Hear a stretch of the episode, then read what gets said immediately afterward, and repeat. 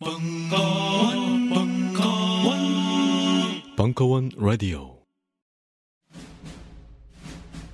스마트폰의 바이블 벙커원 어플이 대폭 업그레이드 되었습니다. 강좌 및 강의별 결제 기능 탑재 멤버십 회원이 아니라도 벙커원 동영상들을 골라볼 수 있는 혁신. 바로 확인해 보세요. 각종 사회 비리와 거짓말에 처절한 똥침을 날려온 딴지일보가 마켓을 열었습니다. 기자들이 검증해 믿을 수 있는 상품들을 은하계 최저가로 판매하여 명랑한 소비문화 창달에 이바지할 딴지마켓. 이제 신뢰를 쇼핑하세요. 주소는 마켓.딴지.com 요즘 나는 책 추천을 하지 않는다. 그래도 이 책은 추천하지 않을 수 없다. 나는 딴지일보 읽은 척 매뉴얼의 애독자였으니까. 이웃 시민 고전은 직접 반려들어 읽는 게 가장 좋다. 그게 여의치 않으면 너부리의 읽은 척 매뉴얼을 읽어라. 읽은 척 매뉴얼은 고전들의 뒤틀린 소개이자 색다른 비평일 뿐만 아니라 그 자체로 고전과 맞먹는 유사 고전이다. 고종석 그는 딴지일보 역사를 통틀어 가장 딴지적 글쟁이다. 김어준 고전이 얼마나 재밌는가를 은하계에서 가장 재밌게 설명하는 책. 딴지 편집장 너브리의 고전문학 읽은 척 매뉴얼. 아직 고전을 모르는 분들께 그리고 이미 고전을 알고 있는 분들께도 강력 추천합니다. 지금 바로 전국 서점에서 만나보세요. 딴지 마켓에서 구입하는 분께는 저자 사인본을 배송해 드립니다. 벙커원 역사 특강 역사학자 전우용 교수의 한국 근현대사의 집단 광기 2015년 8월 24일 강연 2부 이런 이런 이제 연출된 광기죠 이 일종의 그죠? 이런데 이제 익숙해져 왔다. 그게 이제 인류 문명의 발전사였다고 생각을 합니다.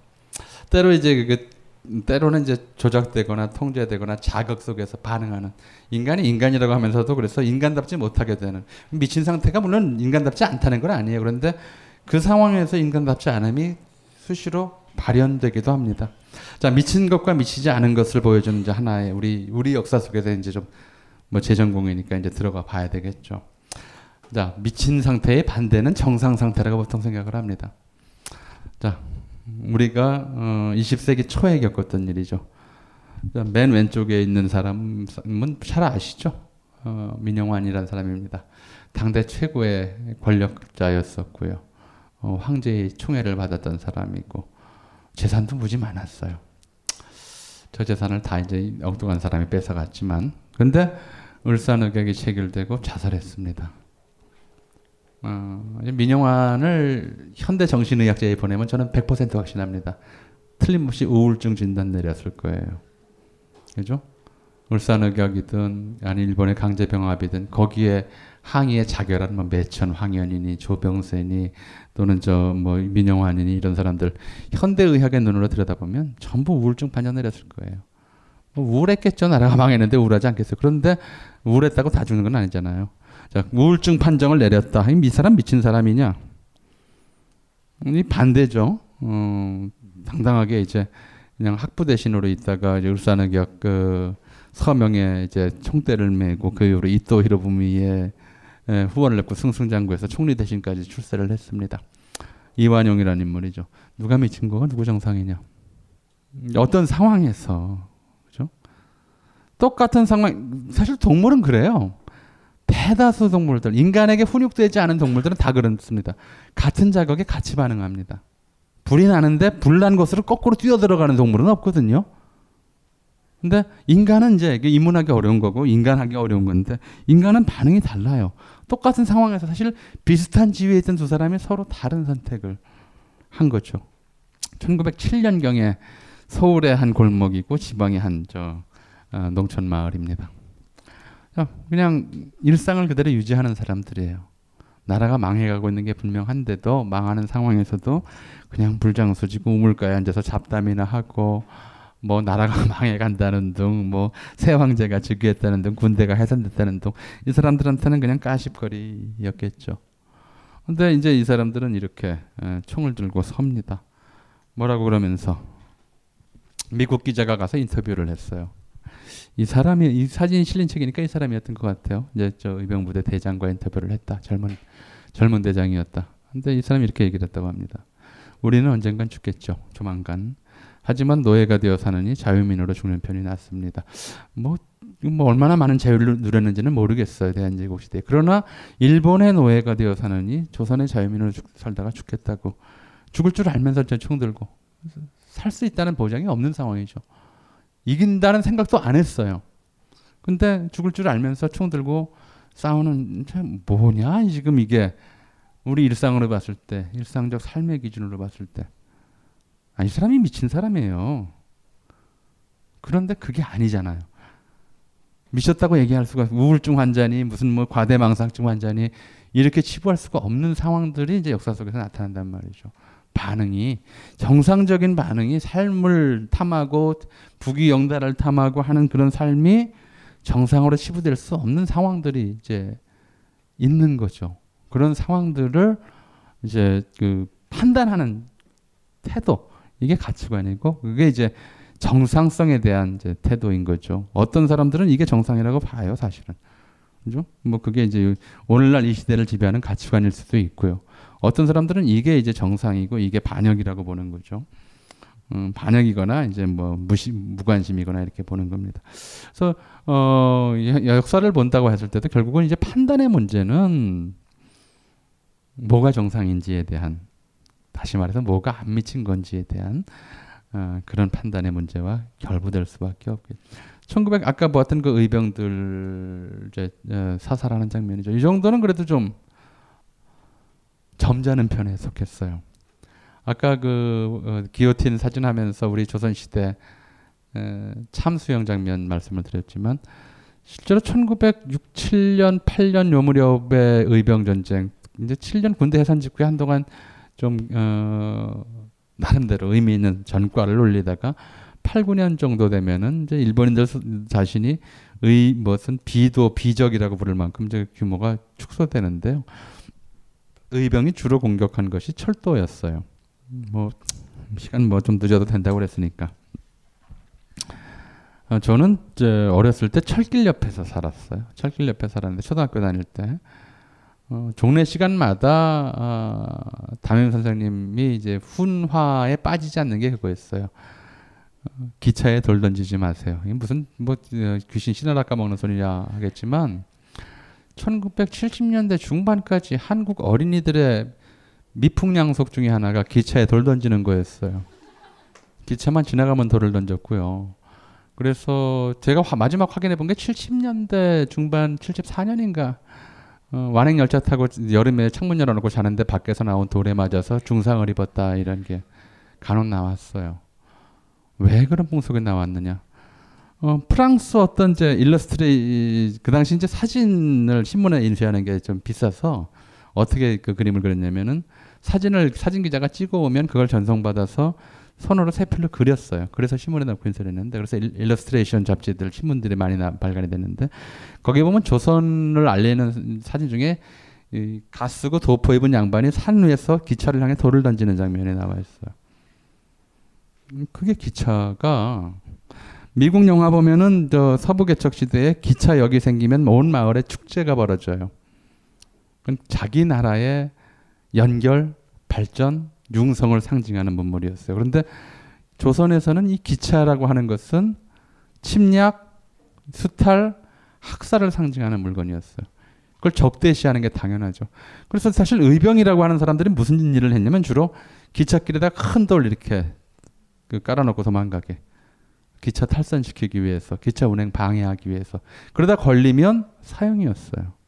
이렇게 죽여서 어떻게 했냐면 역 앞에다가 시체를 계속 매달아 놨어요. 사진도 남아 있어요.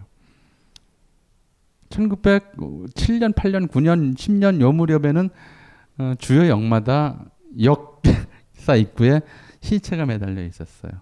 제목은 열차 운행 방해죄, 폭도였던 거죠. 그러니까 이제 어른들이 못 던지니까 이제 애들은 뭐 설마 죽이랴 싶어서 애들 보고 던지라고 그랬고 그래서 미풍양속으로 그 이후로 어, 60년, 70년 정도 지속이 됐던 그런 풍속이었던 거죠. 자 그렇게 해서 열차에 돌 던졌다고 사형당하고 그럼 뭐 이제 잘 아시는 어, 이건 뭐저 삼일운동 당시에 제암리 학살 사건 일본에 반대하고 독립 하겠다는 소리를 했다고 말만 했는데 뭐 조금 더 했다고 해봤자 기껏해야 뭐 태극기 들고 독립만세 외쳤는데 그랬다고 교회에 몰아넣고 다 죽이는 만, 만행. 이제 그로부터 2년 뒤 이제 관동 대진, 대지진 당시에 일본인들의 학살이죠. 자, 아주 평범한 속에서 물론 이제 이뭐 삼일 운동을 일으킨 것도 광기라고 할 수 있겠지만 그거에 대한 학살 자체도 좀 광기 이런 상황들이 광기들이 이제 고조되고 발현되는 시기들인데 그 상황에 대한 아주 좀 흥미로운 흥미로기보다는 좀 마음 아픈 그런 이야기가 이제 이런 거예요. 일본 한 일본인의 관동 대학살을 겪은 일본 어렸을 때의 관동 대학살을 겪은 일본인의 회고가 이런 거에 이렇, 이렇습니다. 우물가에서 맘씨 좋은 맘씨 좋았던이겠죠. 옆집 아저씨가 피 묻은 대나무를 짚고 있었다. 어, 돼지 잡았느냐고 물었더니 아저씨는 웃으면서 조센징의 피라고 답했다. 예, 음, 관동 대 학살 당시에 이제 일본군 뭐 그 사진입니다만은 굉장히 많은 사람들을 저렇게 어떤 신호 뭐 잘 알려져 있죠 이제는 어, 관동 대지진으로 인한 경제적 사회적 피해를 어, 로 인한 민심 위반을 이제 돌리기 위해서 조선인을 죄인으로 지목하고 조선인이 우물에 독을 탔다 혼란 중에 뭐 일본인을 죽였다 같은 헛소문을 일본 군이 직접 퍼뜨렸고 그의 그 신호에 반응한 마음씨 좋은 옆집 아저씨들이 이제 순간 미쳐서 죽창을 들고 아무나 찔러 죽이는 살인마가 됐다. 그리고 집에 돌아와서는 다시 맘씨 좋은 옆집 아저씨가 되어서 사람 잡은 피, 저 죽창을 씻으면서 웃는 이런 상태로 되돌아옵니다. 뭐 제때 미치고 제때 신호에 따라서 제때 돌아오는 그런 이제 사람의 모습들인데 당시 뭐 일본 군경이든 저 학살했던 사람이든 다 이런 이런 이제 어, 광기와 이제 정평상 상태의 왕복 순환 상태에 있었던 거죠. 자 그런 메커니즘들인 거거든요. 이제 어 사실은 그 3.1운동 또는 관동대지진 또 31년도에 예, 어, 31년도에 있었던 이제 만보산 사건 이후에 조선 내에서 진행됐던 중국인 학살, 반중, 반화교 폭동. 1900, 그러니까 45년 이전에 일어났던 이런 광기 발산의 메커니즘이 대략 동일합니다. 어, 1922년 관동대지진 또는 1919년 3.1운동과 관련해서는 지금 어, 이런 음, 일본 내에서도 요즘은 이제 어, 일본의 잃어버린 10년이 지났고 뭐 한국도 잃어버린 10년 지나고 좋은 10, 좋은 7년째를 맞고 있다 이렇게 얘기하는 사람들이 있는데 어, 잃어버린 10년의 좀 원조격을 놓고 보자면 일본에서는 대략 이제 1900한 18년에서 28년 28년이 아니고 31년까지를 보통 어, 좀 기나긴 장기 불황의 시대 20세기 후반기의 장기 불황 말고요. 20세기 전반기의 기나긴 장기 불황의 시대라고 이야기를 합니다. 제 1차 대전의 승전국이었지만 이제 제대로 어, 그 전승의 공적을 평가하지 못해서 승전의 과실을 어, 챙기지도 못했고 또 어, 당시 이제 그 1차 대전 이후에 팽배하는 군축 분위기에서 만주나 산동반도에서 얻었던 이권도 놔야 했고 해군력 증대도 어, 제약을 받았고 그 와중에 지진이 일어나고 뭐 그, 끝없는 이제 일본이 이제 31년 만주 사변 일으키기 전까지 계속된 불황 속에 놓여 있었던 것이죠. 그리고 이런 불황기에는 언제나 그래요. 이제 저는 그래서 경제가 어, 좀 중요하지만 또 그 경제 주체들의 의식도 중요하다고 생각을 하는 편인데 이런 속에서 사람들이 대개 이제 전, 전체적으로 어, 먹고 살기 어려워지니까 우울감에 빠져들고 작은 일에도 이제 이게 자기 자신의 신세를 탈 원망하고 자기를 그렇게 만들어 놓은 상황을 원망하는 분노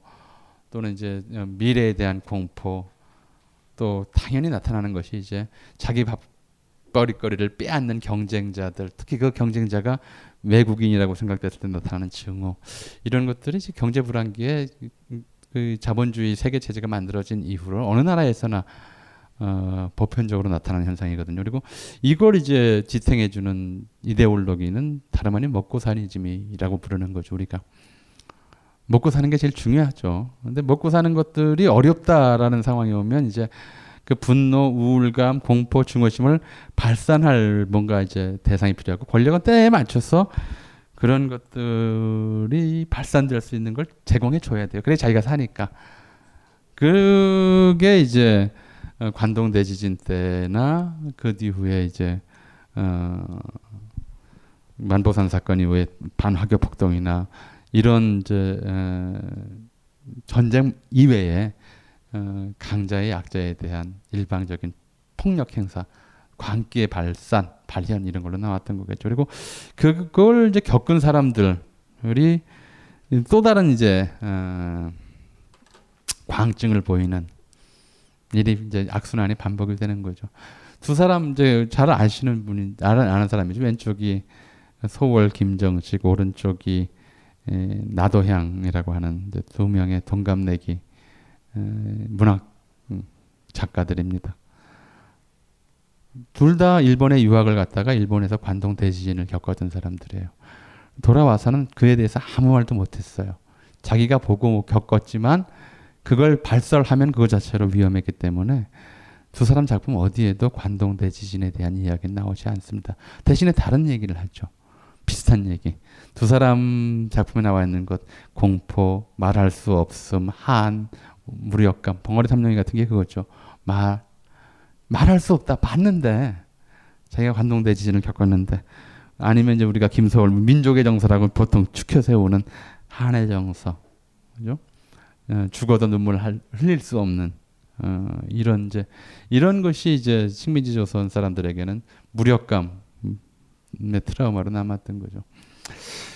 3.1운동 때의 학살, 의병 학살, 그리고 이제 관동 대지진의 학살 이런 것들을 한편으로 겪으면서 이제 그 복수심을 이제 엉뚱한 데다가 어, 퍼붓는 일이 어, 1931년에 나옵니다. 아까도 잠깐 말씀드렸지만 어, 이 조선일보가 역시 문제였어요.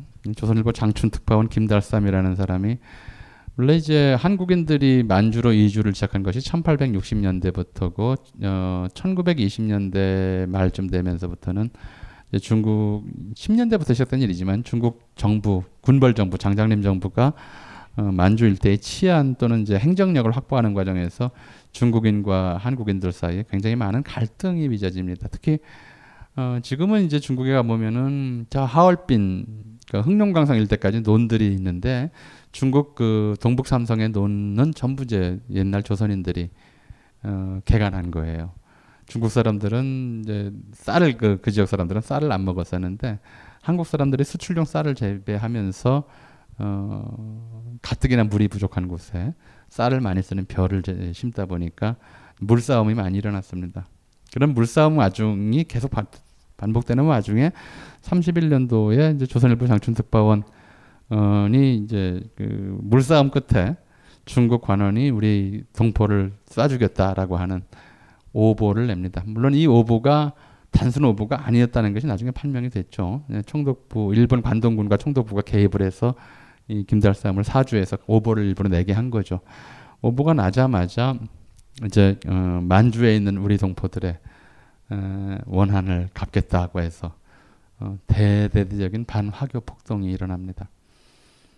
역시 먹고 사니 짐이었어요 사실은요. 이게 분명히 그 전까지는 중국인들도 예, 자기 이웃이었는데 친하게 지내고 사실 어, 중국인들을 우리가 좀 무시하는 경향이 있어요. 요즘도 이제 지금 상황에서는 무시하기 좀 어렵게 돼 버렸습니다만은 한국 근대가 일본으로부터 유래했느냐, 중국 저 서양으로부터 유래했느냐에 대한 논쟁을 있어도 한국인의 근대적 삶에 중국이 미친 영향에 대해서는 별 이제 얘기를 안 하고 있는데 기실은 일상사에서는 생활사적인 측면에서 보자면 중국인들이 기여 내지는 공헌한 바가 굉장히 많습니다.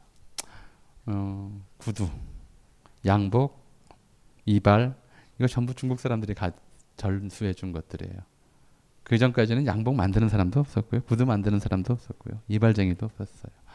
뭐 그렇게 이제 옆집 이발소 주인, 옆집 그 음식점 주인, 옆집 양복점 주인으로 친하게 지냈던 중국인들을 일순간에 이제 원수로 보면서 어, 수백 명을 죽이고 수천 채의 집을 불태우는 전국적인 이제 대규모 어, 폭동이 일어납니다. 일본이 아마 이게 이제 일본인에 대한 폭동이었다면 절대로 그렇게까지 확산될 수가 없었던 상황인데 중국인에 대한 폭동이니까 확산이 되는 거. 왜 그럼 중국인에 대한 폭동을 용인했느냐?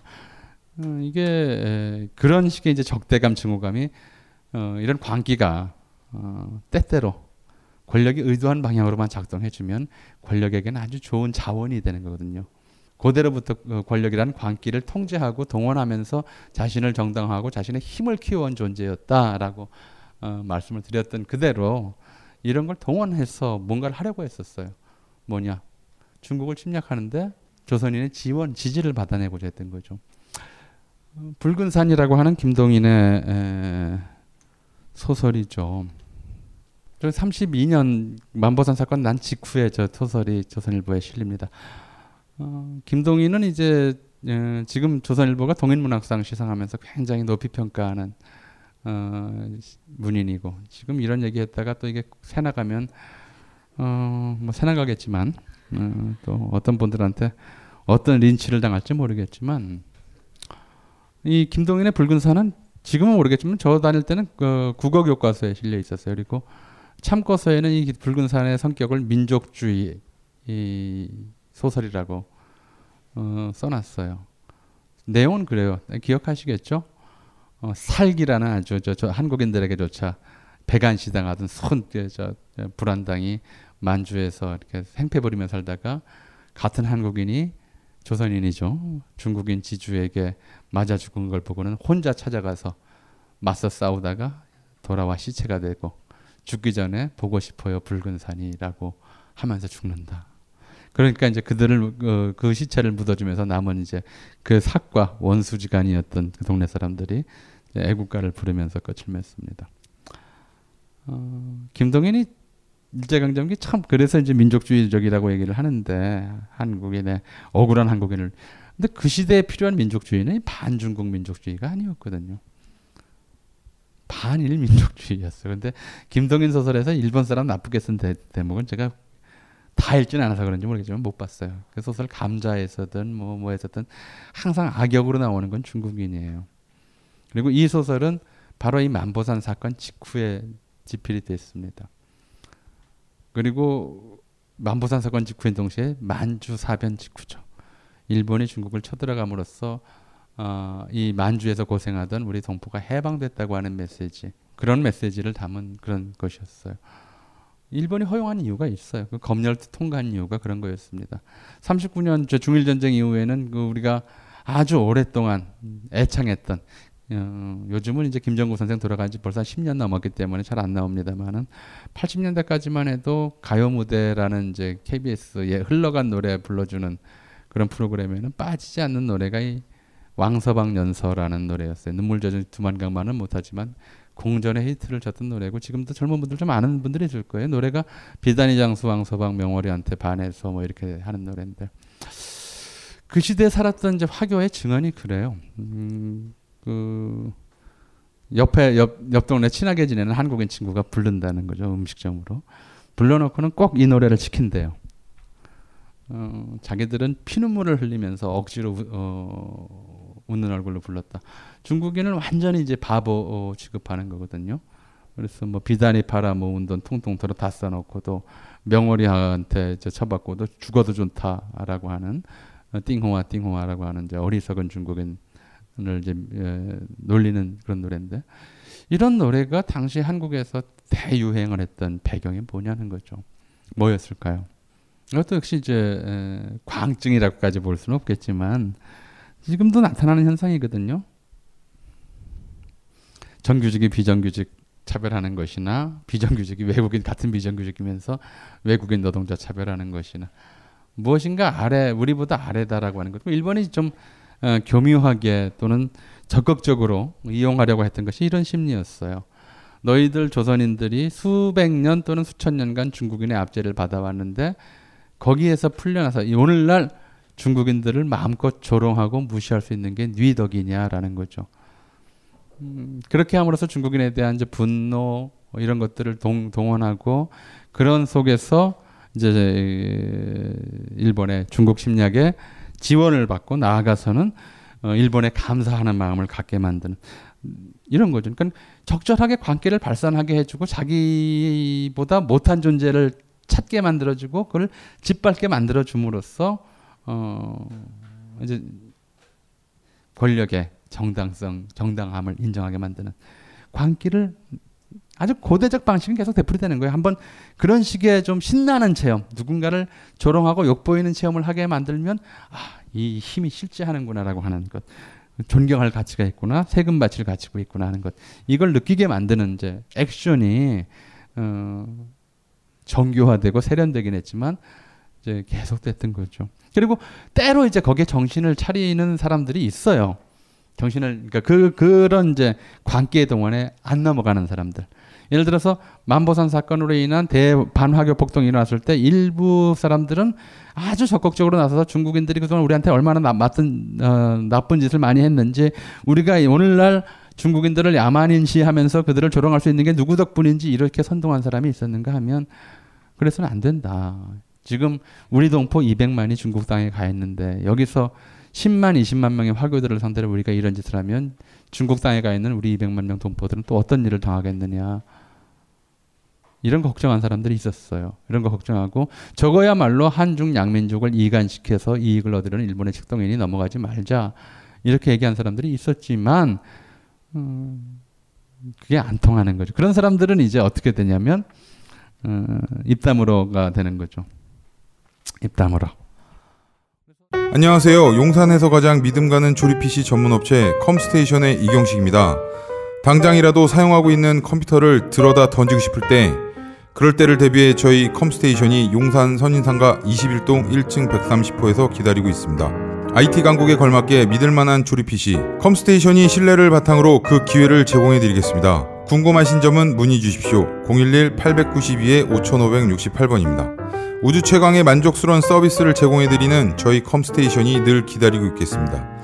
딴지스에게 F1 같은 존재, 컴스테이션은 조용한 형제들과 함께합니다.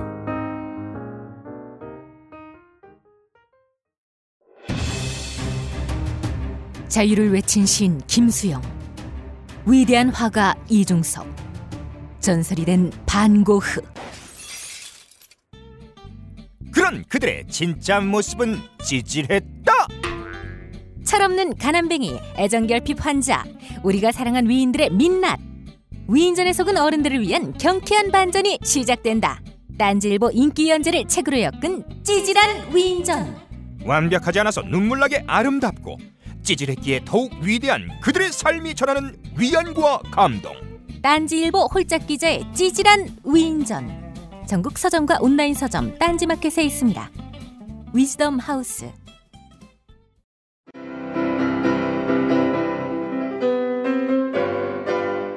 클래식은 너무 멀리 있거나 혹은 너무 가까이 있다.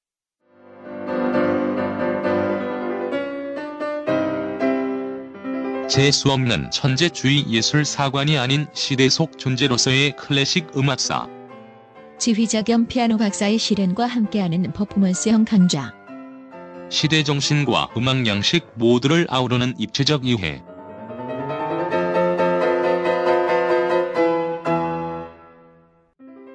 (2015) 벙커원 ultra special. 클래식 끝판 48주 과정. 강헌, 송창진. old 클래식. 자세한 사항은 벙커원 홈페이지를 참조하세요. 어, 신, 신사참배 행렬 또는 이제 어, 동방요배라고 해서 일본 왕이 있는 동쪽을 향해서 90도로 음, 아직 90도는 안 되네요. 30도 정도. 원래 90도 숙여야 되는데 애들 다 점, 잘못된 사람들이네요.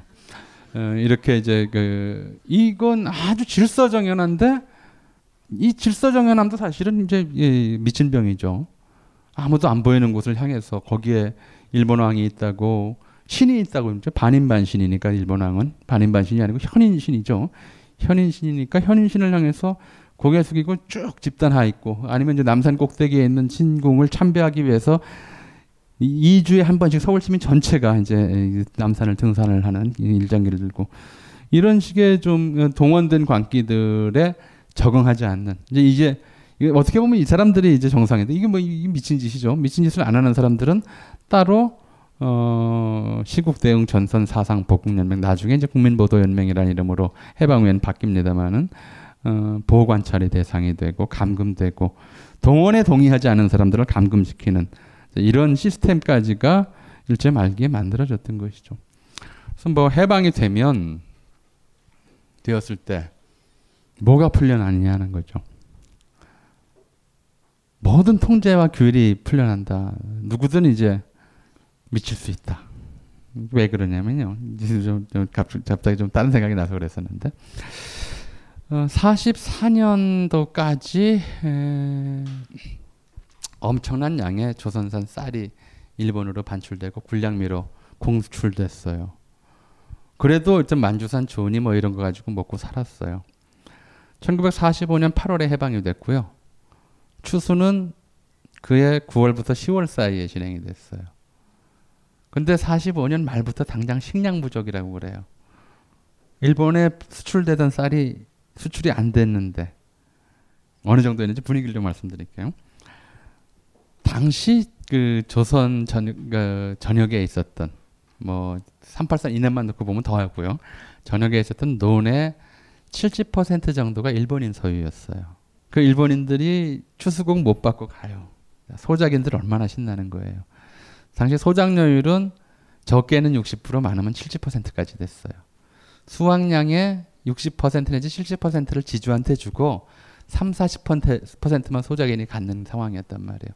미군이 진주에서 나중에 이제 이 문제를 이제 일본인 그 소유 농지를 관리하려고 했지만 관리하기 전에 이미 추수가 지방에선 다 끝나가지고 다 소작인들이 지주가 일본 놈인데 뭐하러 줘요? 다 가지고 있었어요.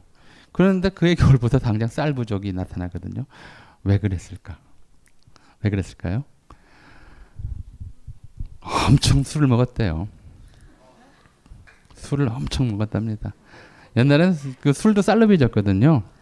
한국인 지주들이 그동안 잘못한 거 사과하느라 동네 사람들한테 술을 가만히있지 몇 가만씩 빚어가지고 동네마다 얘기를 들어보면 열흘 보름씩 허구한 날 술, 술 추념을 하고 다녔다 그러거든요. 그게 해방의 기쁨이었어요. 이제 모든 권위가 모든 기성 권력이 모든 통제가 통제된 관계가 아니라 자발적 관계라고 생각하면서 이제 사람들이 처음에는 이렇게 어, 만세 부르면서 어, 날뛰었던 거죠. 신이 났었어요. 뭐 지주들은 그동안 죄값 치른다고 쌀값 금융조합이 사니 지준이 하는 사람들은 있는 쌀 다 풀어서 술 담아 가지고는 저 다 돌리고 그러니까 선거 이전에 이미 막걸리 파티라고 하는 건 이제 지역에서는 일상이었고요. 얼마나 많이 먹었든지 결국 쌀이 부족할 정도로 어, 되었다고 하는 그, 그런 상황인데요. 그런데 이런 이제 해방되고 감옥에서 죄수가 풀려나오고 또 뭐 저 그 지역에 숨어 있던 사람들이 이제 뛰쳐나오고 한 반년도 안 돼서 반년쯤 이제 이런 식의 정말 어, 해방감, 해방감을 느꼈겠죠. 어, 미군이 들어와서 그, 그 이전에 이제 건준이라든 어, 건준의 치안 유지 활동이라든가 미군이 들어와서 치안을 확, 회복하는 데까지도 지방에서는 시간이 굉장히 많이 걸렸어요. 그러니까 8월 15일에 해방돼서 10월 말까지도 전국적으로는 10월 말 11월 달까지도 전국적으로는 아직 해방조차 모르는 사람들이 사실 있었어요. welcome to 동막골이만 있었던 게 아니거든요.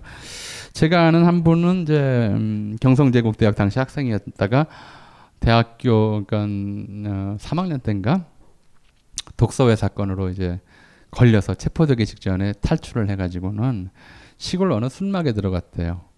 시골 어느 순막에 들어가 있는데 이제 그 순막 에서 기억나는 일 얘기해 봐라 그랬더니 아, 그쪽에 그, 그 산골에 사는 처녀랑 결혼하라고 해가지고 그거 거절하느라 혼난 기억밖에 안 난다라고 생각을 얘기를 하는데 이 양반이 어, 지금도 살아계신데 이 양반이 해방 소식을 들은 건 해방되고 한 달이 훨씬 지나서 였다는 거죠. 그러니까 시골에 따른 그렇게 이제 뒤늦게 해방 소식을 들었고 뒤늦게 그렇게 그때부터 이제 해방의 즐거움을 이제 누리고 한 몇 달 그렇게 이제 전국이 정말 해방감을 느꼈죠. 그리고 해방감을 느끼는 상황에서 광증을 유발하는 일들이 이제 또 벌어져요. 얼마나 좋은 일이었냐면 어떤 사람들에게는 또 어떤 사람들에게는 얼마나 성나는 일이었냐면 이런 거죠. 어, 미군정이 들어오기 전부터 또 미군정이 들어온 다음에도 어, 그런 방식이 합리적이냐 타당하냐 아니냐를 따질 겨를도 없이 그런 일들이 진행됐어요. 예를 들어서 초대 서울대학교 교수진이 어떻게 구성됐느냐.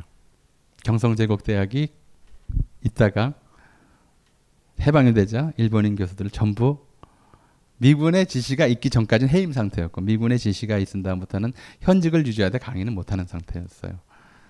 교수가 없어요. 모든 과에. 왜냐하면 일본인들은 경성제국대학에 조선인 교수를 단 한 사람도 임명하지 않았기 때문에 교수진을 구성해서 빨리 대학을 재건해야 되는 상황이었죠. 어, 9월 달까지 학교 문을 열어야 했으니까 8월 15일 해방됐는데 그러니까 15일 동안에 이제 교수진을 구성해야 돼요. 누가 하느냐? 미군이 안 해? 아 몰라요. 건국준비위원회가 안 해? 몰라요. 그럼 누가 임명했냐면 사실상 음, 학교에 있던 조선인 조교들이 임명했어요. 자기 과의 선배들 불러다가 그, 형 여기 교수 자리 비었으니까 빨리 와. 먼저 오면 이제 교수 되는 거죠. 거기만 그랬느냐? 아니요. 경성부청, 조선총독부, 조선총독부의 각국 다 마찬가지예요.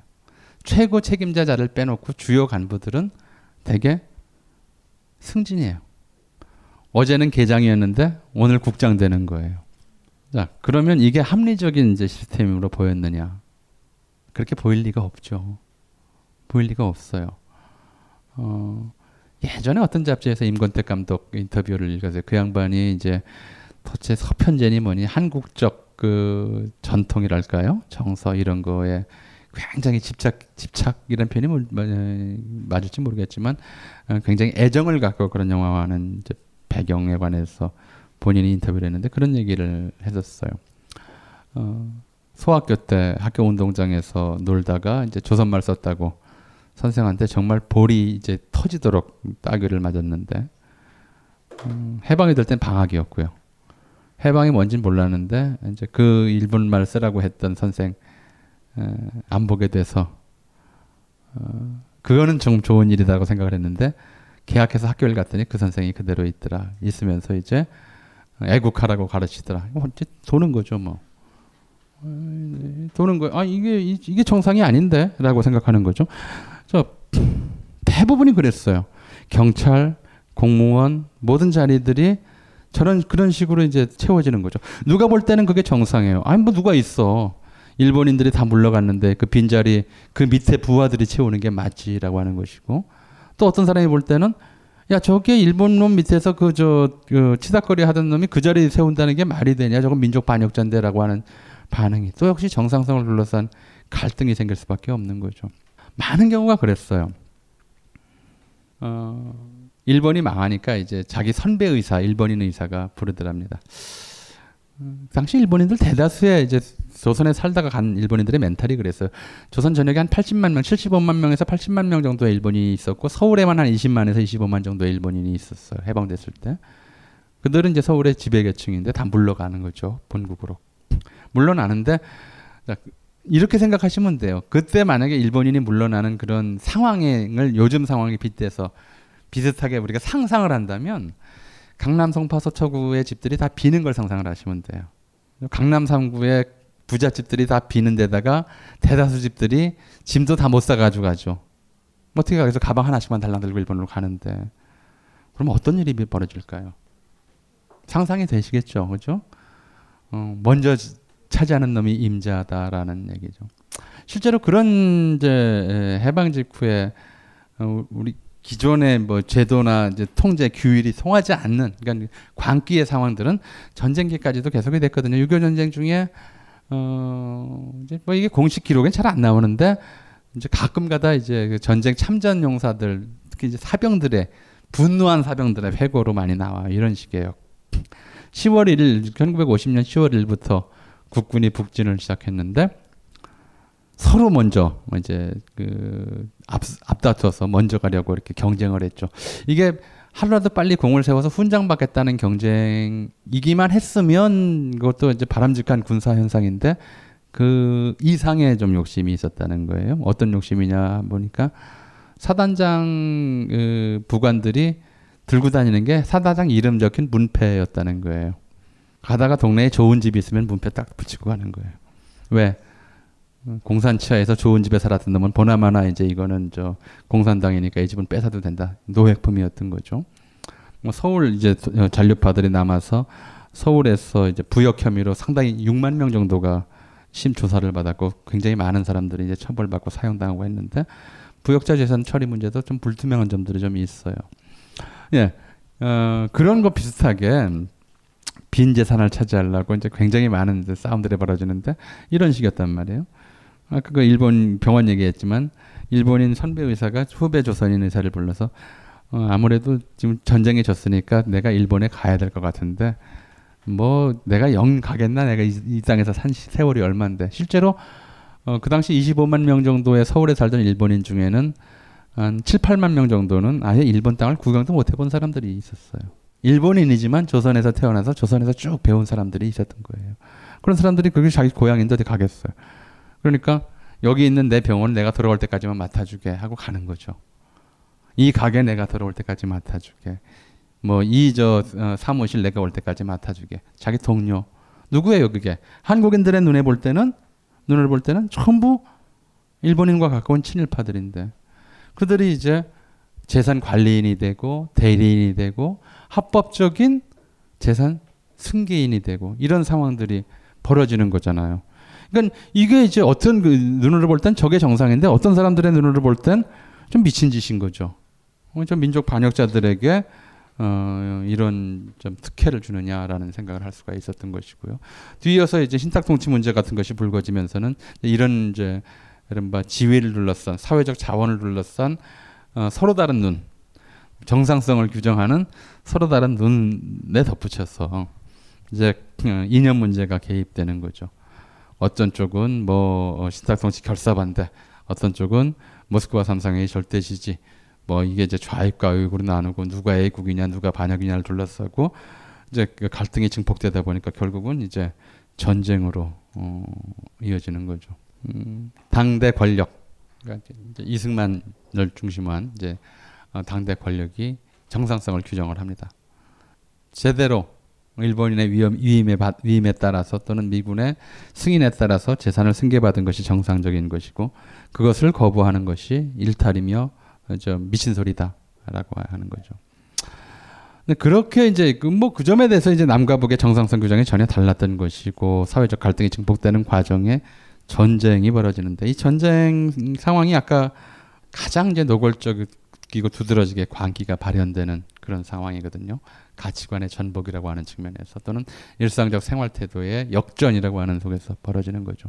두 가지 에, 그림을 좀 보자면 어, 왼쪽 사진은 이제 이, 그 겨울에 일사후퇴 무렵에 에, 고지전을 어떤 카메라 기자가 찍어놓은 거예요.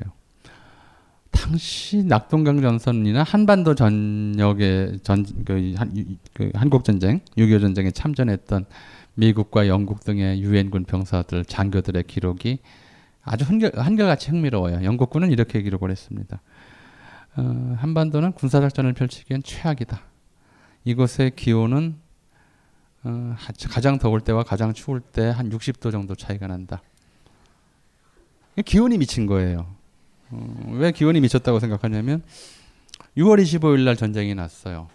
여름이에요. 초여름이죠. 더워요. 그래서 그 군복도 뭐 저 군대 군복이 사실 뭐 동복 그 하복 이런 게 별로 구분은 없습니다만은 팔 걷어붙이고 좀 얇은 군복을 입고 있던 상태에서 전쟁이 났어요.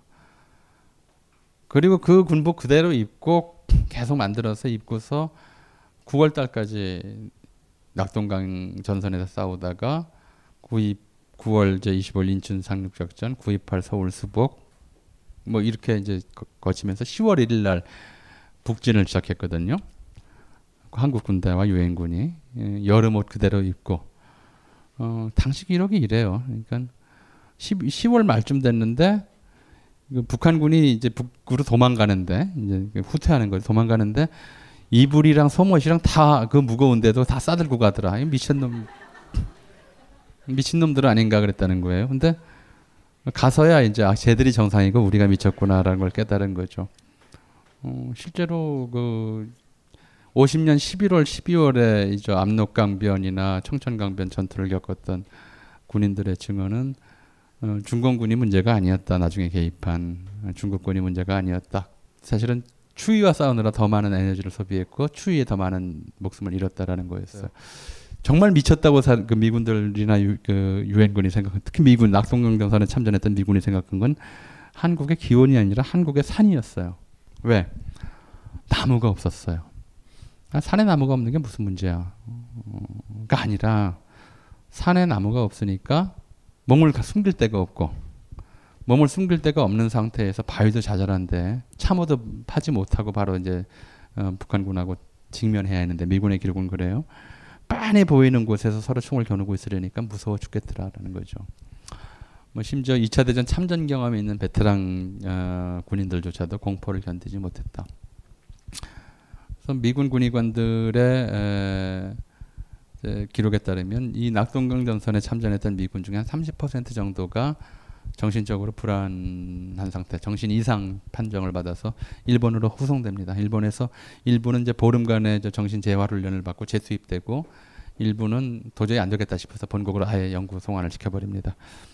어, 사람 미치게 만드는 이제 전쟁이었다는 거죠. 그런데 어, 똑같은 상황에서도 이제 반응은 다른 거죠. 한국군은 이제 정신병 판정을 안 내립니다. 물론 뭐 한국인이 정신력이 세서 그런 건 아니죠. 한국에는 그런 정신과 의사가 일단 없었고요.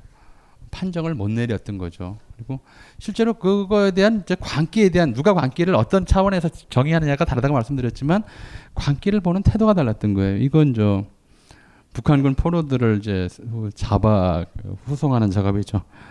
어, 아무것도 안 입혔어요. 아, 뭐저 옷을 다 벗기고 두 손을 들게 한 다음에 앞뒤로 이제 군인들이 저렇게 끌고 갑니다. 저것도 이제 제네바 협정 위반이에요, 사실은. 포로 학대에 해당하죠. 그런데 저게 아주 신사적인 거였어요. 평양을 10월 24일, 21일인가 이제 평양을 어, 먼저 점령하는데 어, 미군이 이제 나중에 들어가고 한국군이 먼저 들어갑니다. 미군이 목격한 장면이 이거예요. 건물 틈에서 이제 북한군 한 명이 이제 항복하고 무기를 버리고 항복하고 나왔다. 한국군들이 그를 잡아서는 무차별 구타한 후 어, 쏴주겠다. 분명 명백한 제네바 협정 위반이다라는 거였고요. 그래서 그래서 사실 저 어, 미군이 포로 관리를 한국군에게 안 맡겼어요. 한국군에게 포로 관리를 맡겼다간 다 그렇게 죽여버릴 거다라고 해서 그렇게 되면 이제 정의의 전쟁이라고 이 전쟁의 가치가 훼손된다. 제네바 협정 때문에 한국군들에게 포로를 관리를 안 맡겼던 거죠. 자, 어, 이런 전쟁 상황에서 미군이 볼 때는 한국군은 다 미쳤어요. 미친 놈들이에요. 어, 어느 정도 그러니까 이제 그, 그들이 미쳤다고 본 이제 사례 중에 하나가 이런 거였었는데 한국 군의관들 보고 절단의 천재들이라고 불렀어요. 절단의 천재들. 정말 천재적이다. 어떻게? 음, 분명히 치료할 수 있는 부상인데도 자르고 본다는 거죠. 그게 제일 편하고 빠른 방법이었어요. 골절상, 파편으로 인한 이제 복합 골절상 같은 경우에는 미군이 보면 시간을 좀 두고, 두고 수술을 하면 치료할 수 있는데 쟤들은 그냥 자른다. 그것도 마취제도 없이. 마취도 없이 그냥 톱으로 잘라요. 음, 어, 어떤 의무병의 기록에 따르면 그 자르는 것도 좀 끔찍한 게 군의관이 이제 여기 잘라 그러고 이렇게 머크렴으로 빨간색으로 이렇게 이 손을 거준답니다. 그러면 어떻게 잘라야 되냐면 어, 그 안쪽에 피부를 걷어내고 그 안쪽에서 잘라야 돼요. 왜? 잘라내고 뼈를 이렇게 피부를 감아야 되니까 피부를 좀 길게 남겨둬야 되는데 어, 이제 잘 모르는 신참 이제 위생병은 그냥 톱으로 자르는 거예요. 마취제도 물론 없어요. 이제 기절에다 깨나 버렸는데 군의관이 와서 위생병을 한 대 때리는 거죠. 이 등신 같은 놈에 이렇게 잘라면 어떡하냐. 피부를 끌어내서 꼬, 그, 저, 꼬매야 될 거 아니야. 다시 잘라 그래. 그런 사례가 이제 기록이 돼 있어. 그럼 이제 미군이 볼 때는 미친 놈들이죠. 그냥 뭐 동상 정도도 막 쑥덕쑥덕 다 잘라버리고 그래서 해방 그 6.25 직후 이제 그 상용사들이 무척 많았어요. 뭐 그런 식의 이제 고통을 겪어냈다, 겪어냈어야죠. 또 심리적으로 완전히 이제 뭐 해체, 붕괴 상태에 빠져들어갔던 것이 한국 상황이죠. 그러니까 미군보다 훨씬 더 심하게 한국 군인들이 미쳤었고 군인들만이 아니라 민간인들도 저런 상황에서는 미치지 않을 수가 없었던 것이죠.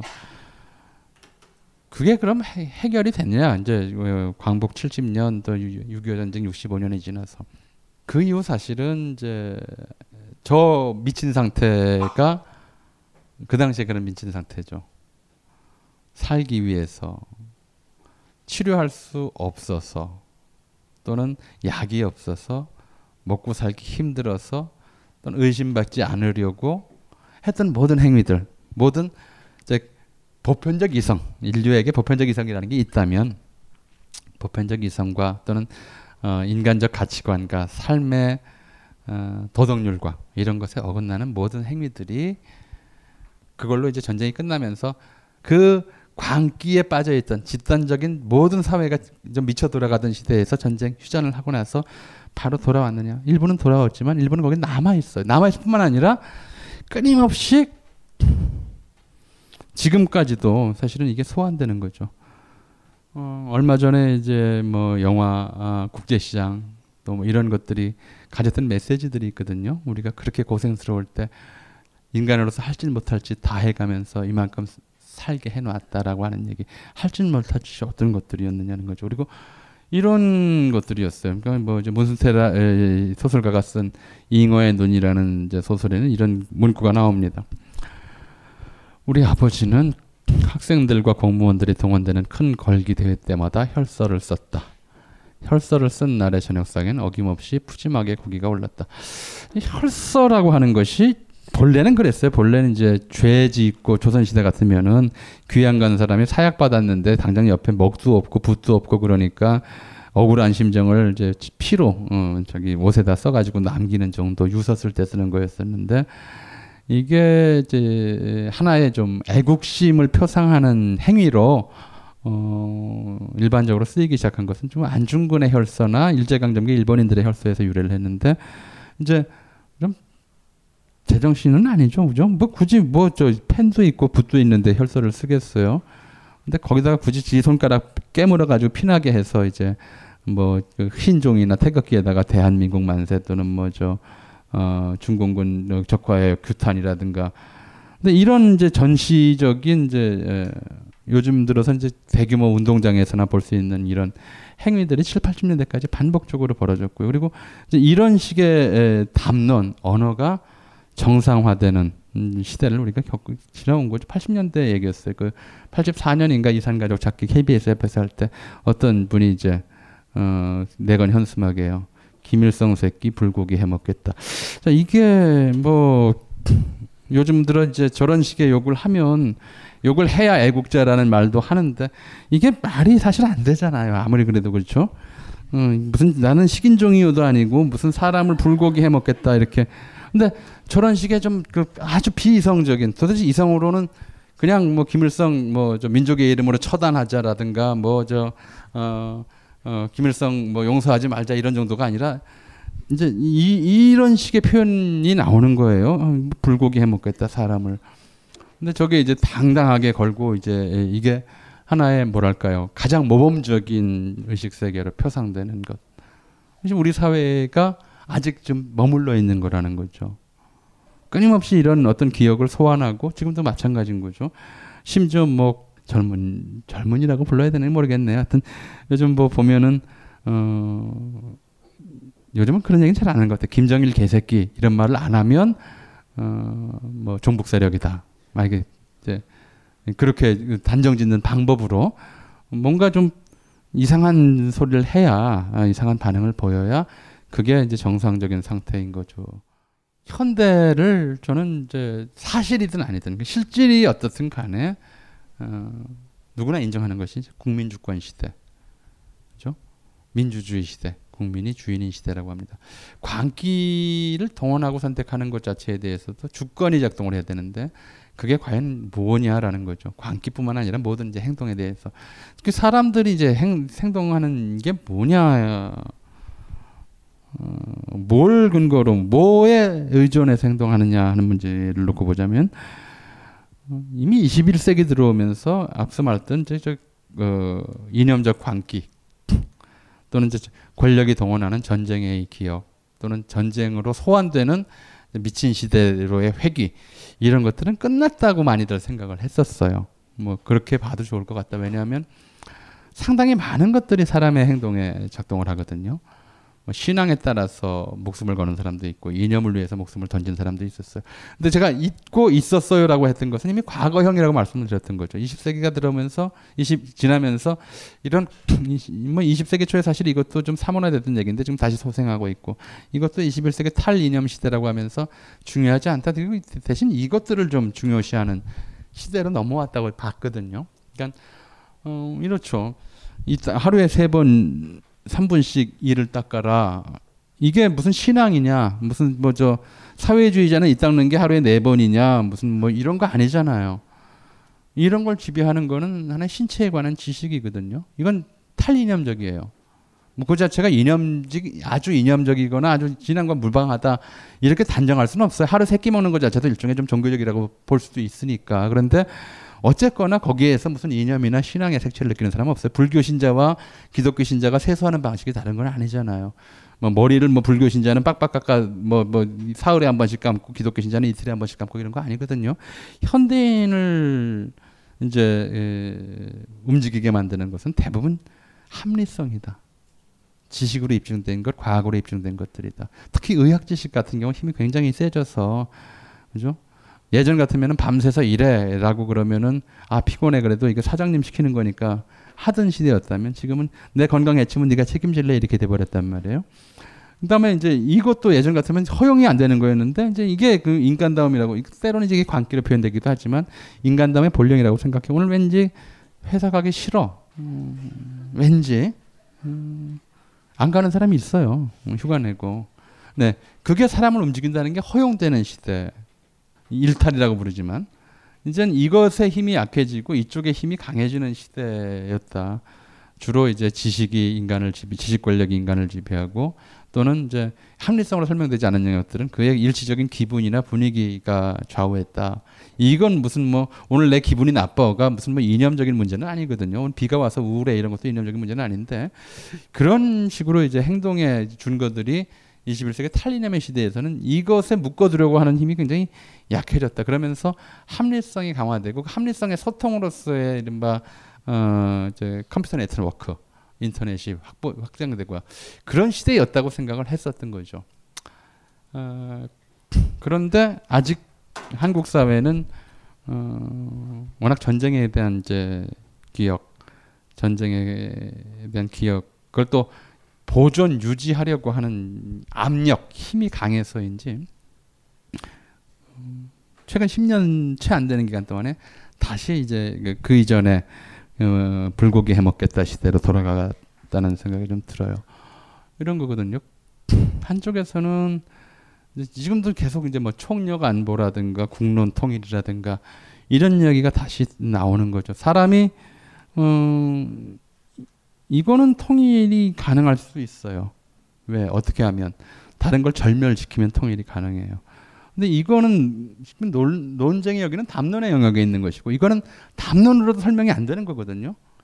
이런 것들이 강화되는 시대에서는 당연하게 이제 이런 개성과 다양성. 아, 넌, 넌 뭐 이렇게 놀아라. 나는 여기서 그냥 너 안 보겠다 해도 되는 것이고.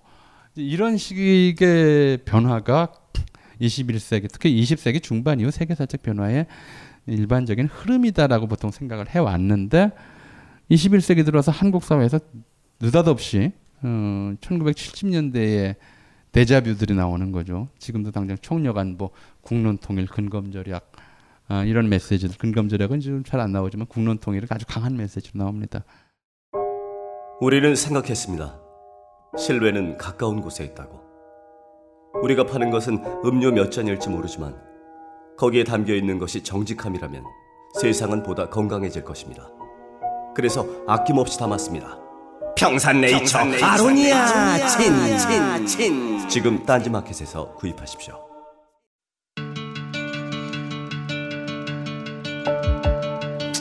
여러분들 좀 더 즐겁게 남은 여러분의 인생 동안 단 몇 초라도 더 즐거움을 기쁨을 가질 수 있는데 조금이라도 도움이 되었으면 합니다.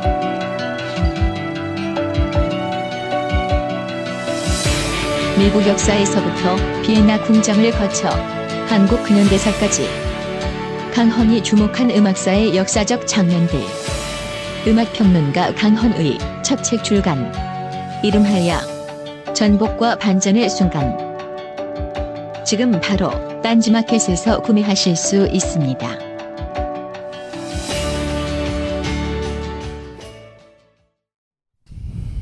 제가 갑자기 이제 광기라고 하는 지- 주제를 사실 제가 어, 깊이 있게 다뤄온 내용도 아닌데 예, 하게 된 계기가 이거였어요. 트위트 시작한 지 얼마 안 됐을 때, 그러니까 2011년인가 어, 그랬어요. 그때 이제 신문에 어, 방송에 그게 나왔어요. 승차 트렁크에서 떨어져서 매달려 가다가 죽은 개가 한번 나왔어요. 참 안 됐다. 그러다가 아 이게 쌍용차 해고자들의 처지와 비슷한 것 같다. 그래서 좀 뒤에서 개가 뭐 개 주인 얘기로는 개가 떨어질 줄 모르고 계속 달렸다 이렇게 얘기를 했으니까 앞만 보고 달리다가는 누가 떨어진지 모른다. 그래서 좀 이런 개의 죽음에 마음 아파하던 그런 분위기에서 어, 쌍용차 해고자들에 대한 좀 관심도 가져줬으면 좋겠다. 뭐 그런 식으로 트윗했었더니 누가 밑에서 저렇게 멘션을 달았더라고요. 뭐 이런 시체파리가 다 있나 크크크크크 웃은 다음에 개는 불쌍하지만 쌍용차에서 난동 부린 작자들의 죽음은 정의의 실현이다.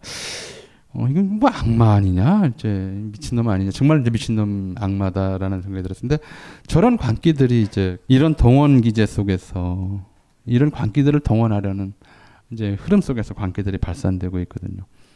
어, 아직은 사이버 세계이거나 아니면 현실에서도 좀 일부 발산되고 있지만 저런 광기들이 결국은 이제 인간을 어떻게 만들어 왔느냐, 전쟁에서 이기는 이겼느냐, 졌느냐, 또는 어떤 이제 폭동에서 어 사람을 음, 뭐 죽였느냐, 말았느냐.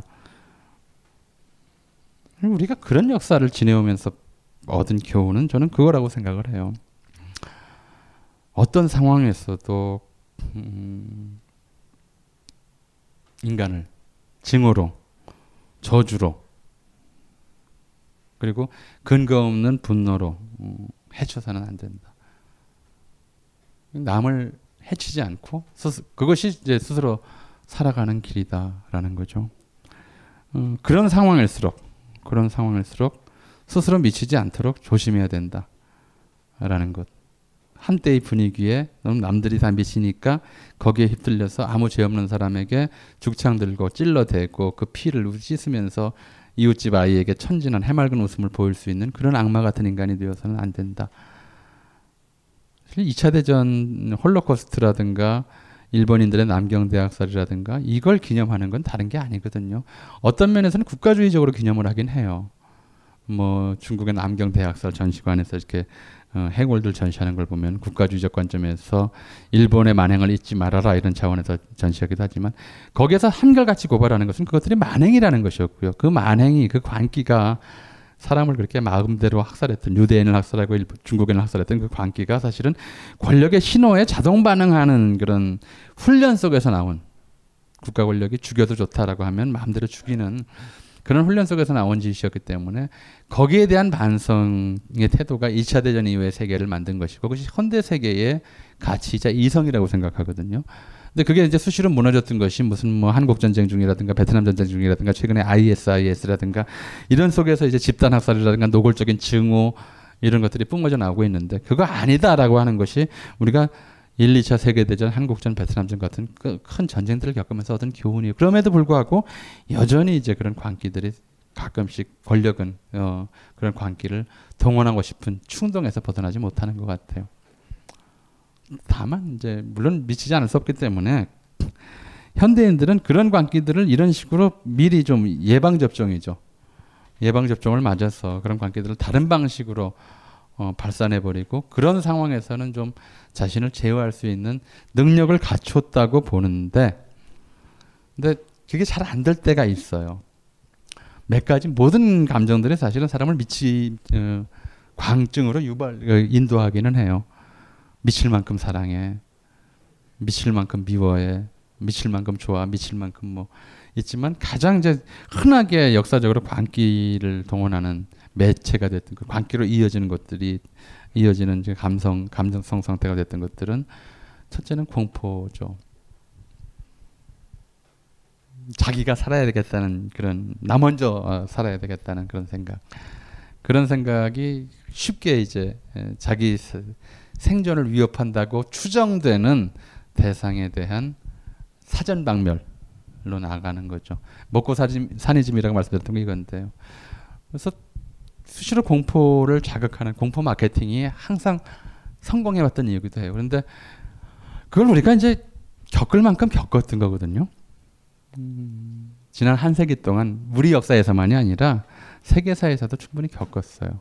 그래서 어, 첫째로는 공포를 이겨내는 용기가 필요하다. 미치지 않는 데는 잘못 미치지 않는 이렇게 미치면 돼요. 이렇게 미치면 되는데 이거 말고 다른 방식으로 진짜로 누구 불고기 해 먹을 정도로 미치지 않으려면 첫째로는 용기가 필요하다. 그 공포를 억누를 수 있어야 돼요. 이 공포가 과연 정당한 공포인가? 그리고 설사 정당한 공포라 하더라도 이것이 어떤 대상을 절멸시킬 만큼 그렇게 가치 있는 공포인가? 때로 이제 어, 이 벙커의 주인이 유행시켰던 이 시대의 명언이 있죠. 쫄지 마. 이게 굉장히 중요한 거고요. 둘째로는 이제 들끓는 탐욕, 욕심 나서 갖고 싶어 미치겠는 것들 있죠. 그런 것들이 두 번째로 이제 미치게 만드는 영역이거든. 빼앗고 싶은 것. 어, 언제나 그랬어요. 사실은 아까 제가 6.25 전쟁 중에 북진하면서 문패 들고 갔던 사람들 얘기를 말씀드렸습니다만은 인류사의 전체 기간 중 전쟁의 대부분이 노략질을 위한 전쟁이었거든요. 탐욕을 위한 전쟁이었어요. 내가 더 많이 갖기 위해서 남을 죽이려는 욕구. 그러니까 생명에 대한 전쟁보다는 물질에 대한 욕심이 앞섰기 때문에 대다수의 전쟁이 일어나는 거죠. 뭐 이라크 전쟁도 이게 정말 정의의 전쟁이냐 석유의 전쟁이냐 이런 얘기들이 여전히 나오는 것도 그런 어, 이유 때문이고 두 번째로는 미치지 않기 그러니까 어, 잘못 미치지 않기 위해서 필요한 두 번째 이제 덕목은 절제일 겁니다. 좀 욕심을 덜 갖죠. 뭐가 욕심, 탐욕이고 뭐가 욕심이냐. 욕망은 괜찮아요. 뭐좀 어, 욕망해도 괜찮아 이런 책도 나와 있으니까 욕망은 나쁘지 않은데 인간인 이상 생존하기 위해서 꼭 필요한 것이고요. 근데 어떤 제가 이름은 그분 성함을 잊어버렸어요. 굉장히 인상적인 이제 규정이었는데 남을 아프게 해야 이룰 수 있는 것이면 그것이 아무리 작아도 탐욕이다 이렇게 이제 정의를 하더라고요.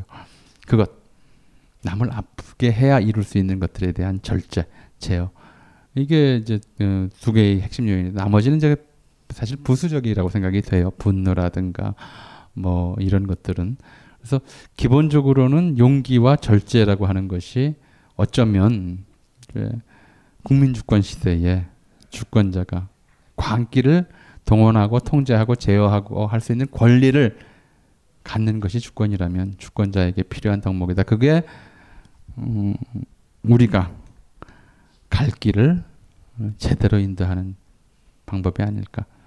뭐 그런 생각을 합니다. 아마도 어, 뭐 어, 아주 직설적인 얘기들을 기대하고 많이 오셨을 것 같은데 어, 그런 얘기 안 했습니다. 왜 안 했냐면 사실은 이게 저는 지금 굉장히 필요한 거라고 생각을 해요. 모든 덕목에서는 누구를 바로 욕하고 증오하고 분노하고 하는 것보다 이성을 찾아라라는 거죠. 항상 이성을 찾기 위해서 필요한 거는 어, 욕망, 용기와 절제이고 무엇보다 더 필요한 것은 이제 그 바탕에 들어가 있는 것은 저는 그거라고 생각합니다. 타인에 대한 배려와 사랑. 다른 존재들과 더불어 살려고 하는 의지. 그게 있어야 이제 이성이 생기거든요. 이성이 자리 잡을 것을 우리가 놓치지 말아야 되겠다. 이성의 끈을 놓치지 않아야 어, 미친 세상의 정상으로 살 수 있고 특히 주권자들이 미치지 않아야 미친 세상에 빠져들지 않을 수 있다. 뭐 그 정도 메시지만 전하고 싶었습니다. 예, 이걸로 제 얘기는 마치고요. 뭐 대화할 수 있으면 대화를 하도록 하겠습니다. 그 아까 말씀하실 때 뭐 저도 단편적으로 다들 알고 있지만 광복 이후에 서울대 교수님들도 필진들도 다 그때 뭐 선착순으로 오는 사람이 먼저 되고 개장이 국장이 되고 좀 냉정하게 생각해 보면 그 일제의 친일파들이 그 자리에 오는 오지 않게 막으면서 우리 건국 내에서 다시 사회를 유지할 수 있는 게 사실은 안타까운 하지만 쉽지는 않을 것 같은데 역사에 만약에는 없지만 교수님이 그때로 돌아가신다면 어떻게 해야 잘못된 역사라는 걸 분명히 알고 있는데 음, 저는 잘못됐다고 얘기를 하진 않았어요. 현 상황이라고 얘기를 했는데요. 뒤에 보면 좀, 좀 아쉽죠. 근데 예언이 그랬어요. 1920년대 이광수가 예언하기를 지금 독립을 주장하는 자들은 정신 나간 자들이다 그랬어요. 미친놈들이다. 왜? 우리에게 정치가가 있나, 경제인이 있나, 학자가 있나, 기술자가 있나, 아무것도 없다. 지금 독립을 해봐야 야만의 조선시대로 되돌아갈 뿐이니 한낱 잠꼬대 같은 소리로다라고 이광수가 이야기를 했어요. 그래서 필요한 것은 그에 관련된 지식과 기술과 학문과 이런 것들을 익히는 일이 필요하다. 그게 독립의 준비다. 이걸 민족 개량주의라고 보통 얘기를 합니다만은 근데 실제로 해방 이후에 진행되는 상황은 이제 이광수의 예언대로 됐던 거죠. 예측대로 됐던 겁니다. 마 말씀하셨듯이 뭐 일본인 국장이 물러난 자리에 한국인 개장이 그 자리를 차지하는 것이야 어쩔 수 없는 거 아니냐. 일본인 교수가 물러간 자리를 한국인 조교가 차지하는 것도 어쩔 수 없는 일이 아니냐. 일본군 순사부장이 물러간 자리에 한국 말단 순사가 차지하는 건 어쩔 수 없는 일이 아니냐. 이제 순조로운 연속을 이야기하면 그렇습니다. 근데 어, 역사란 연속으로만 진행되는 건 아니거든요. 어떤 부분에 대해서는 단절과 연속의 균형 속에서 단절이 훨씬 더 강하게 나타나는 시점들이 있어요. 또 실제로 이제 그런 단절이 정말 어, 세상을 유지 지탱할 수 없을 만큼 심한 단절이 될 것이냐면 그렇지 않은 측면들이 있었던 거죠. 제가 볼 때는 그렇습니다. 그러니까 예를 들어서 순사 일본식 근대적 규율과 순사적 순사의 복무 규율에 능한 사람 뭐꼭 어렵지 않습니다. 일주일이면 만들 수가 있어요. 거기에 굳이 일본 형사 출신들을 계속 쓴다라고 하 는 문제들. 뭐 다른 직종, 직책이나 직종들도 마찬가지였죠. 단절의 경험이 사실 없었던 것은 아닙니다. 그러니까 그 기획이 있었던 것들도 많고요. 뭐 일일이 다 말씀드리자면 좀 그것도 한도 끝도 없겠지만 그래서 전체적으로 보자면 어, 연속이 되더라도 단절의 선언이 필요한 시점들이 좀 있었어요. 무슨 얘기냐면 어, 이런 거죠. 어, 경성부 계장이 국장자를 놓고 경쟁을 할 때에 한 사람이 한 건 아니잖아요, 그죠? 할 때에 그가 공식적이 공식 공식적이든 명시적이든 과거 행위에 대해서 반성과 또 그 새로운 그 어, 일을 맞이한 일을 이제 자기가 감당하게 됐을 때의 각오와 사명감과 이런 것들에 대해서 반성하게 하는 그런 절차들은 최소한 필요했을 것 같아요.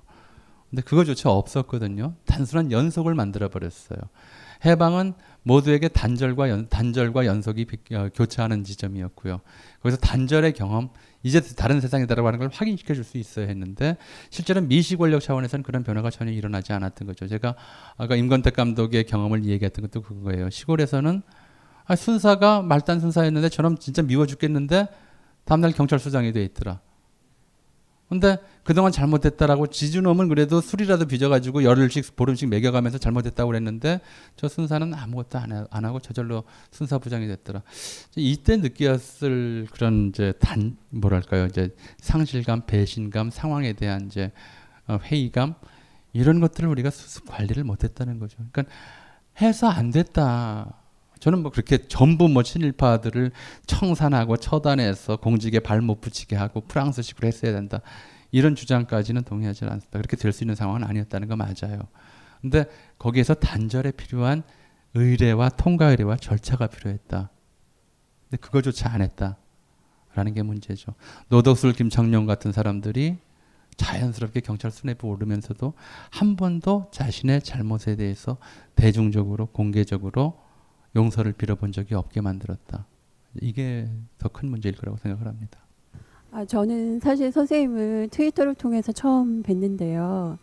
근데 사실 머릿속엔 있는데 입 밖으로 이렇게 속 시원히 이렇게 정리해주는 사람이 누굴까 해서 봤더니 역사학자라고 돼 있어서요. 근데 선생님이 처음에 역사에 관심을 가진 건 언제였고 그리고 역사에서 가장 재미를 느끼는 건 뭔지 그리고 트위터에 관해서 피드백이 굉장히 많을 텐데 그러니까 사실 선생님 생각에 동의하는 사람은 그냥 수- 순수하게 그냥 리트윗 정도로 끝내는데 그렇지 않은 사람은 정말 얼토당토하는 피드백을 보낼 거라고 생각해요. 그럴 때 어떤 생각이 드는지 궁금합니다. 넌 누구냐 이렇게 묻는 것 같으네요. 대답하기 참 어렵네요. 어, 역사 공부를 직업으로 하고 싶다는 생각을 한 거는 고등학교 다닐 때부터였고요. 뭐가 제일 재밌냐 그러면 직업으로 하는 것 중에 재밌는 거는 거의 없어요. 네. 다만 이제 어, 느닷없이 뜬금없이 우연히 다른 거 찾다가 엉뚱한 자료 보일 때 어, 희열을 느끼는 경우가 있죠. 뭐 이런 식의. 난 분명히 1930년대 경찰 제도에 대해서 좀 관심을 갖고 드, 드, 들여다보고 있는데 그 시대 이혼 사건에 대한 재판 기록이 보이면 보다가 이제 빠져드는 거죠. 아, 내가 빨리 논문 써야 되는데 이거나 보고 있어야 되겠나 싶으면서도 못 태어나와요. 뭐 그런 게 이제 재밌는 일이었고요. 어, 트위터를 하는데 용기가 필요하다. 어, 그 말씀하셨는데 사실은 용기가 필요한 줄 모르고 시작을 했죠. 어 근데 이게 그게 아닌 거예요. 심지어 저 걱정해 주는 사람들이 많이 생겼어요. 음, 이제 저는 시작해 2008년인가 이제 그냥 어, 참 뭘 모르고 시작을 했다가 할 때는 그래도 2008년 상황은 그래도 음, 용기가 필요한 상황은 아니었어요. 근데 불과 이제 5년, 5, 6년 지났는 2010년이었나 보구나 시작한 게 5, 6년 지났는데 용기가 필요한 상황이라고들 생각하는 시대가 됐어요. 5년 동안 우리가 얼마나 미쳐 왔는가를 보여주는 어, 증거라고 생각이 들어요. 왜 자기 생각을 표현하는데 두려움에 떨어야 하는가? 어, 왜 그래야 되죠? 그게 정상인가요? 음, 저는 지금 우리에게 필요한 거는 계속 말씀드리지만 오늘 이 얘기를 주- 주제로 삼은 것도 그거였어요. 정상과 미신증에 대해서 좀 생각을 해보자. 우리 지금 그걸 두려움에 떠는 게 당연하다고 생각하는 것 자체가 우리가 집단으로 미쳐가고 있다는 하나의 반증일 거다. 라는 거고요. 또 하나 이제 말씀드렸듯이 피드백 얘기를 하셨는데 어, 어, 정말 살벌한 피드백 많아요. 음, 뭐 칼로 찌르겠다부터 해가지고 그런 거 받아본 적도 있고 내가 무슨 말을 했는데 쟤한테 칼로 찔러야 되지? 보면 이제 제가 이제 실상보다 어쩌면 과대 과도하게 인식하고 있다고 생각이 드는 들 수도 있어요. 왜냐하면 그 멘션을 보면 정말 한국 사회에 미친 사람 많아요. 음, 정말 미친 미친 것으로 보이는 사람들 많아. 믿지 않아야 될 걸 믿고 뭐 어, 그 믿음에 대해서 조금 손상이 간다고 생각하면 바로 이제 죽이겠다고 달려들고 아니면 뭐 아주 뭐 어, 심한 이제 욕을 퍼붓고 하는 사람들이 있는데 어, 그거 볼 때마다 이제 느끼죠. 아, 많이들 미쳤구나. 어, 그러지 말자 하는 얘기거든요. 이성을 좀 찾자. 어, 우리가 다양성, 공존, 뭐 어울려 살기, 배려 이런 얘기들 참 많이들 해요. 하는데 어, 그 안에서 보면 참 좁아요. 그렇지 않다라는 거죠. 누구 말을 듣고 안 듣고의 문제가 아니고 어떻게 반응하네 이제 달려 있는 것이거든요. 미친 사람처럼 반응하지 않았으면 좋겠다는 건데 어, 그게 때로는 이제 에, 짜증스럽기도 하죠. 그래서 너무 짜증스러운 멘션 받으면 에이, 내가 이 짓을 왜 하지? 취미로 시작한 건데 재미 재미 삼아 시작한 건데 근데 이제 그래도 중독성이 있어서 이게 비친 병인데 그것도 일종의 잘 못 끊겠더라고요. 네. 어, 대학 문화에서 나 보면은 요즘 뭐 기업의 그 이익 추구 그리고 어, 물론 뭐 취직이 어려워서 그럴 수도 있지만 거기에 따른 이제 합리화라는 이름으로 여러 가지 이제 약자에 대해서 폭력도 뭐 많이 가해지고 그리고 또 학교에서는 일어나지 못할 어, 말아야 되는 일도 많이 일어나고 경영학과 쪽으로 많이 쏠림도 일어나고 뭐 이런 것 때문에 조금 뭐 눈 감거나 아니면은 뭐 이게 이제 당연한 거 아니야?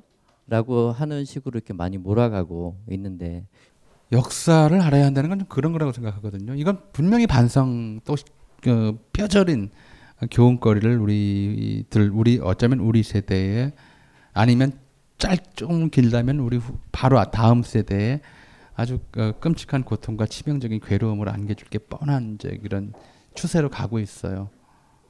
이건 인간의 삶을 수렁에 빠뜨릴 것으로 인류 문명을 어쩌면 파괴시킬지도 모르는 상황으로 가고 있는 거거든요.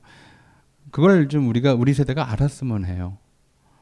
저는 지금은 이제 잠시 나오다가 주춤한 것 같은데 한 2, 3년 전에 뉴욕에서 그랬죠. 왜 1%를 위한 99%의 시대를 끝내자. 라는 거예요. 근데 아직도 우리 사회는 지금 그, 그 압도적인 좀 담론에서 벗어나질 못하고 있는 것 같아요. 왜 정규직과 비정규직이, 정규직이 비정규직을 멸시하고 천대하고 우습게 아는 것이 그들의 특권인가 아니죠. 근데 아직도 그렇게 생각하는 문화가 있거든요. 그리고 뭐 경쟁에서 승리하는 것 자체가 지상 목표고 그리고 패배자들은 loser라고 해서 완전히 이제 사회에서 어, 별 쓸모없는 존재로 이제 치부하는 이런 반인간적인 태도들. 사실 루저나 뭐 쓰레기나 소멸시켜야 된다고 하는 거나 사실은 한 걸음 반발짝 차이예요. 이건 뭐 과거에 예, 유대인 학살이나 중국인 학살이나 뭐 난징대 그, 그, 저 관동대 학살이나 수많은 학살 사례가 이제 보여주는 그런 증거였죠. 그런 그 상황으로 퇴화하지 않기 위해서 우리에게 필요한 것은 다시금 연대와 배려의 가치를 회복하는 것. 2차 대전 이후에 그 문제, 민족 자결주의니 뭐 식민지 해, 구식민지 해방인 그 독립인이 하는 것들이 전부 그런 반성의 기조에서 나왔듯이 그 반성의 기조를 잊어버리면 안 되는 건데요. 어, 뭐 그렇습니다. 그래서 이대로 가서는 안 되는데 자칫 우리가 휩쓸려 버리면 같이 미쳐 버리면 그렇게 갈 수 있고 그렇게 가면 우리 세대든 우리 다음 세대든 회복하기 힘든 피해를 입을 것이다. 뭐 그게 제 예측입니다. 선생님 강의 정말 잘 들었고요. 맨날 트위터에서만 뵙다가 실제로 올까 좀 연예인 만난 것 같아가지고 제 개인적인 사견으로는 요즘 사회가 정말 광기에 물들어가고 있다고 저는 느끼거든요. 뭐 다뭐 뭐 죽이자 말자 뭐 이러고 있는데 이런 부분에 대해서 조금 저는 이제 선생님이나 아니면은 좀 더 이렇게 나은 의견을 제시하는 분들에게 맨날 물어보고 싶어 하거든요. 그러니까 이런 상황에서 나 같은 개인이 뭐 이렇게 별 능력도 부족한 개인이 어떻게 대처를 해야 할까 이런 부분이 저는 좀 궁금합니다. 제가 이러고 다니는 것도 그런 거를 쓰는 것도 사실은 그 이유거든요. 왜 이런 욕 먹으면서 이런 짓을 하나 이렇게 때로는 정말 사람으로 듣기 힘든 또는 아주 좀 혐오스러운 글까지 접하면서 이런 걸 뭐 지하철에서 쓰고 자기 전에 가끔 쓰고 이런 짓을 하나 싶을 때 끈 놓지 않는 끈이 있어요. 어, 한 1년 반쯤 트위터 했을 땐가 어떤 분한테 멘션을 받았어요. 음, 한 5년 정도 했는데 딱 한 번 그런 경험이 있어요. 딱 한 번. 당신 때문에 내 생각이 바뀌었다. 딱 한 번 있어요. 5년 동안에 그렇게 저한테 멘션 보낸 분이. 어, 그 가능성을 좀 두고 여는 거죠. 사실 뭐 지식인, 제가 뭐 지식인이라고 하기도 좀 우스꽝스러운 노릇이지만, 어, 그런 생각을 하고 싶어요. 그러니까 정말 어, 주변을 보면 다들 미친 것 같아요. 다들 미친 것 같고 분노 조절 장애 또는 공포감 만연해 있어요. 어, 언제 직장 잘릴지 모른다. 제가 나를 무시하는 거 아닌가. 뭐 이러다가 권력에 찍히는 거 아닌가. 뭐 수많은 공포, 그 공포가 지금 사회 전역에 만연해 있고 특히나 이 공포들은 특히 젊은 세대들부터 해서 이제 이른바 헬조선이니 뭐 지옥 불반도니 이런 말을 얘기할 만큼 이 사회 전반에 대한 분노와 증오감 또는 이런 걸로 이제 나가고 있거든요. 어, 이대로 가서는 안 된다. 물론 이대로 가서는 안 되죠. 그런데 마음대로 안 되는 거잖아요. 언제나 그렇지만 제가 아, 강조하는 건 그거예요. 모든 탐욕, 모든 증오, 모든 적대감 가장 근저에는 나만 나부터 살고 보자라고 하는 먹고 사는 심이 있다. 정의 나 먹고 산 다음에 일 있고 사랑 그것도 살고 보고 일 있고 배려 내가 살아야지 뭘 하는 거 아니냐. 나부터 살고가 아니라 나부터 더 받고라고 하는 생각은 아닌가. 요것만 조금 반성을 하면 그래서 제가 한 명 바뀌었다고 말씀드린 건 그런 거예요. 단 한 명이라도 미친 사람 대열에서 빼내야 되지 않겠느냐. 다 미쳐가고 있어도 일단은 나 나부터 살고 보자가 아니라 나라도 미치지 말아야지고 둘째로는 가능하다면 저 미친 대열에서 한 사람이라도 건져냈으면 좋겠다. 어쩌면 지금 우리에게 필요한 거는 어, 다들 이렇게 먹고 살 더 남보다 잘 살려고 남의 걸 뺏어서라도 자기 걸 채우려고 정신없이 달리는 시대에는 그런 식의 견제구가 견제 장치가 필요하지 않겠나 그런 생각입니다. 예, 강의 너무 잘 들었고요. 어, 그 듣다 보니까 좀 궁금한 게 있어서 여쭤보겠습니다. 그 최근에 그 남북 긴장 관계가 좀 심한데 그 그래서 일각에서는 뭐 이 박근혜 지지율 좀 올려줘야 되는 거 아니냐. 예, 더 이상 떨어졌다간 무슨 짓을 할지 모른다라는 우려도 있고 그리고 과거 이회창 지지율 올리려고 총풍 사건 있었을 때 그때 국정원 담당자가 지금 청와대 비서실장이라서 이 북한의 그것도 정말 북한이 한 소행인지도 의심스러운 상황인데 이런 남북의 극단적인 어떤 긴장 관계를 보이는 현상에 대해서 역사학자로서 어떻게 생각하고 계신지 좀 궁금합니다.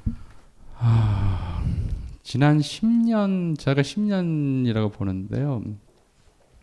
물론 이제 과거 총풍 사건도 있었고 뭐 그래서 이제 남북 긴장 관계 기실은 저 그 출발이 그거죠. 뭐 칠선 안보 공동 성명이 나고 나서 바로 이제 남쪽에서는 10월 유신, 북쪽에서는 사회주의 헌법 채택이 되는 과정이 있었기 때문에 남북 긴장 관계라고 하는 것이 사실은 돌발적인 위기 변수가 아니라 양쪽 권력이 필요에 따라서 꺼내 쓰는 관리되는 위기 아니냐 이런 의혹 이런 얘기들은 이제 굉장히 나온 지가 오래됐죠. 그래서 지금 진행되고 있는 것들이 정말 돌발적인 위기냐 아니면 양쪽에서 관리하고 있는 위기냐에 대해서는 정보가 없기 때문에 저도 뭐라고 얘기할 수가 없죠.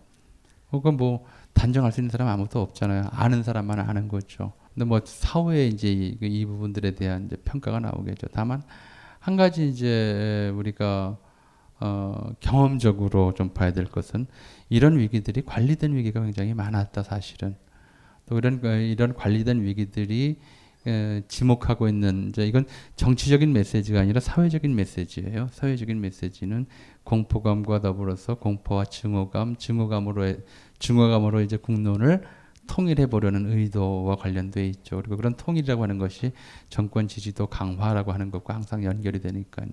북한도 마찬가지고 남쪽도 마찬가지인 상황이 분단 65년 역사인 거고요. 전쟁 65년 역사인 거고요. 그래서 그 점에 대해서 어 제가 말씀드렸던 내용들하고 연관해서 생각해 보셨으면 해요. 뭐냐면 이런 메시지를 항상 전폭적으로 수용하지 마라. 라는 겁니다.